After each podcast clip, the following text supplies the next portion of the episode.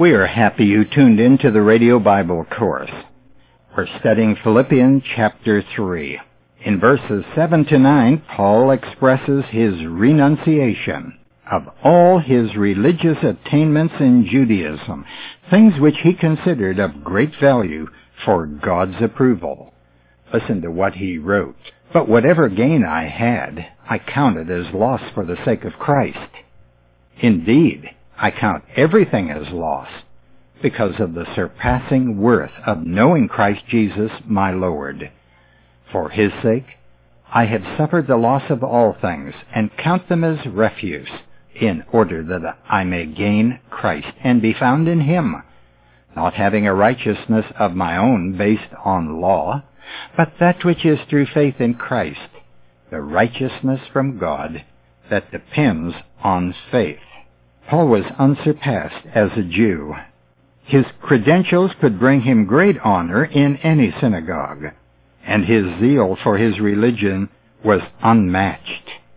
He walked out of the Damascus gate with his band of Jesus haters, filled with a burning fury, but on the road he was confronted by a voice from heaven as he was seeking out the Jesus people to imprison them. The voice said, Saul, Saul, why are you persecuting me? A light had appeared, so bright that he had fallen to the ground, and Paul could see nothing. But as a Jew, he knew that the presence of God was like a powerful light. Ezekiel had written about such a vision of God. After describing the four living creatures and the wheels in chapter 1, Ezekiel wrote this, High above the throne was a figure like that of a man, and brilliant light surrounded him. Saul probably remembered that. He knew the scriptures. And he said, Who are you, Lord? Lord meant that he knew he was in the presence of his God. He expected to hear, I am the God of Abraham, Isaac, and Jacob. I am the burning bush and the glory that filled the temple at its dedication under Solomon. I'm the God of Elijah who sent fire to consume the altar. Instead, he heard this, I am Jesus, whom you are persecuting. Well, Paul had asked, Lord, who are you? And after hearing that voice, identifying itself as Jesus, Paul probably thought this, Jesus, he's the person I have hated with a passion. And suddenly everything Saul had gloried in, and every achievement upon which he relied for God's approval, was counted as loss for the sake of Christ. He was so busy trying to serve his God by his own mind and his own works that he missed the Christ of God. In verse 8 he expands that by saying, Moreover, I count all things to be loss in view of the surpassing value of knowing Christ. No, he didn't say that. He said, Christ Jesus, my Lord. Now that's a lot different. There are people who talk about Christ or knowing Christ, but they never seem to say, my Lord, or my Lord Jesus Christ. We who have believed in Him know Him to be not only our Savior, but our friend and our Lord and God. And we might ask, of what value was Paul's religious zeal? Well, Paul answers that kind of a question. I count it as rubbish in order that I may gain Christ. Paul used the vulgar word translated rubbish, skubala, and it can mean either human waste or garbage. That's what he considered all that zeal worth. All his confidence in the flesh, that is, human achievement, he cast on the garbage pile as muck. That's where all religious practices, which are counted as meritorious, belong. We need to dump them and abandon them. Paul abandoned all his claims for righteousness to gain Christ, and I have said to the alarm of some Christians, that one cannot believe in Christ to get salvation until he stops working for salvation, because these two things are mutually exclusive. And if a person is working for his salvation, There's no reason for him to believe in Jesus Christ because Jesus did all the work necessary. And if we don't recognize that, we will keep on working, trying to save ourselves, but it will be all in vain. Now verse 9 expresses it both negatively and positively. Listen to it again. Paul writes that he wanted to be found in him, not having a righteousness of my own, based on law, but that which is through faith in Christ, the righteousness from God that depends on faith. What a contrast he gives us here. There is a self-righteousness. He calls it my own. And he thought he could gain that by works of law. But on the other hand, there is a righteousness from God, and it's obtained through faith, not by works of law. If God counts it valuable for us to have faith so he can give us righteousness, then surely we, if we are going to be wise and claim we believe in God, ought to adopt what God has adopted, the faith way to the Creator. We ought not to be insisting that the law will get us there when God himself has declared that it won't, that he has a better way. If the law could save us, he never would have sent Jesus Christ. It would have been a foolish thing to sacrifice his son if men could attain righteousness by any other way.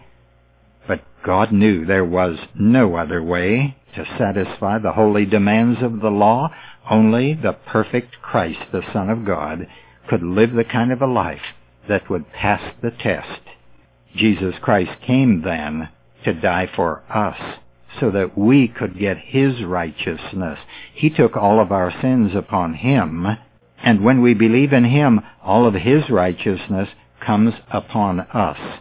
And now when God looks at me and you who believe, he doesn't see us in our sin. He sees us dressed in the righteousness of Jesus Christ. And how much righteousness is that? It's perfect righteousness. It's as much righteousness as Jesus himself had. Because by faith, that's how it is imputed to us. Now let me ask, is Paul writing something new here? Is this how men get eternal life and are justified? Does the Bible teach such a principle of righteousness by faith? It does. But we hesitate to accept work-free faith because we have a faulty definition of believing in Christ. We define it as faith along with or in addition to our religious activities.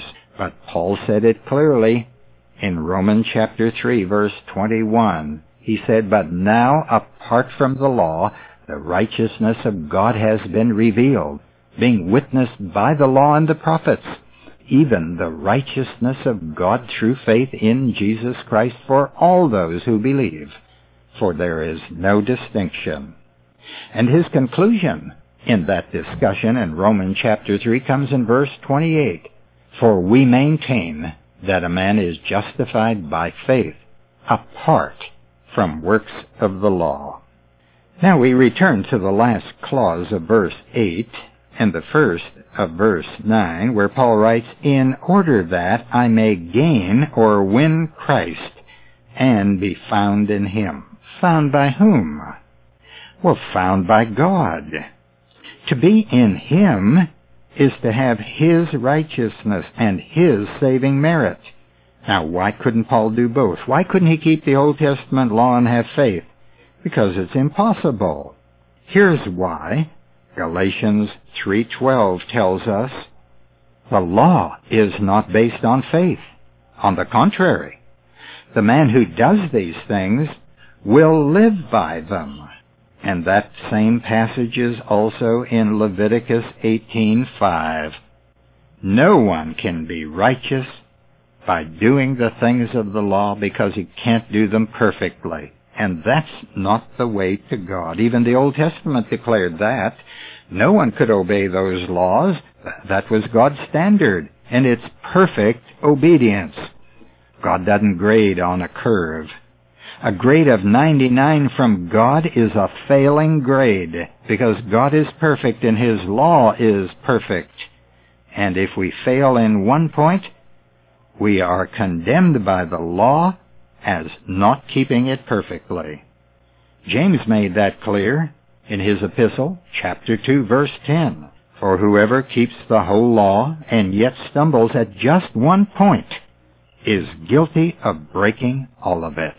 Is there a passing grade with God? Yes, it's 100. If you're living by law, and if you haven't kept every law perfectly, and if you have ever sinned, then you have failed. But there's another way. A righteousness, a perfect righteousness from God that comes to us through faith. Philippians 3:9 is such an important passage. Let me read it from the New American Standard Version. And may be found in him, not having a righteousness of my own derived from the law, but that which is through faith in Christ, the righteousness which comes from God on the basis of faith. And now listen to it from the New International Version. And be found in him, Christ of course, not having a righteousness of my own that comes from the law, but that which is through faith in Christ, the righteousness that comes from God and is by faith. Does faith save anyone? No, it doesn't. Faith must have an object. And the object which the Bible tells us faith must be placed in is Jesus Christ, the Son of God. Why Him? Why not have faith in someone else? Why not have faith in the Spirit or faith in the Bible? It's because Jesus Christ is the one who died for our sins, is the messenger sent by God, he is the prophet of God, and the Son of God. He was the one who took on human flesh. The Spirit didn't take on human flesh. It was Jesus, the Christ, who died for us and represents us. So our faith has to be in the one who became like us and God sent him to be like us so he could pay for our sins as a man. If you don't fully understand how you can be righteous by faith, we invite you to write to the Radio Bible course. We'll send you our free grace booklet and give you any other help possible. Our grace booklet will teach you about salvation by grace through faith, which brings God's righteousness to you. If you give someone a Bible, I hope you will guide him where to begin his reading. Otherwise, most people will begin reading the Old Testament, which God gave to the Jews.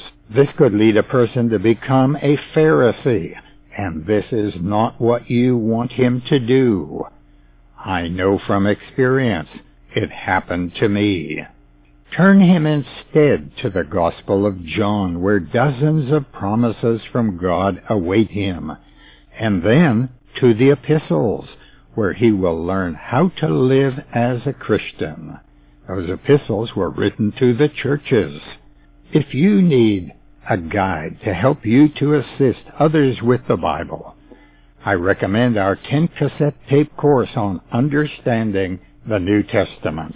Write today for information on how to order Understanding the New Testament. Until tomorrow, this is Nick Calavoda reminding you that the word gospel means good news. Our address is Radio Bible Courses, Post Office Box 14916, Baton Rouge, Louisiana, 70898. The website is rbcword.com.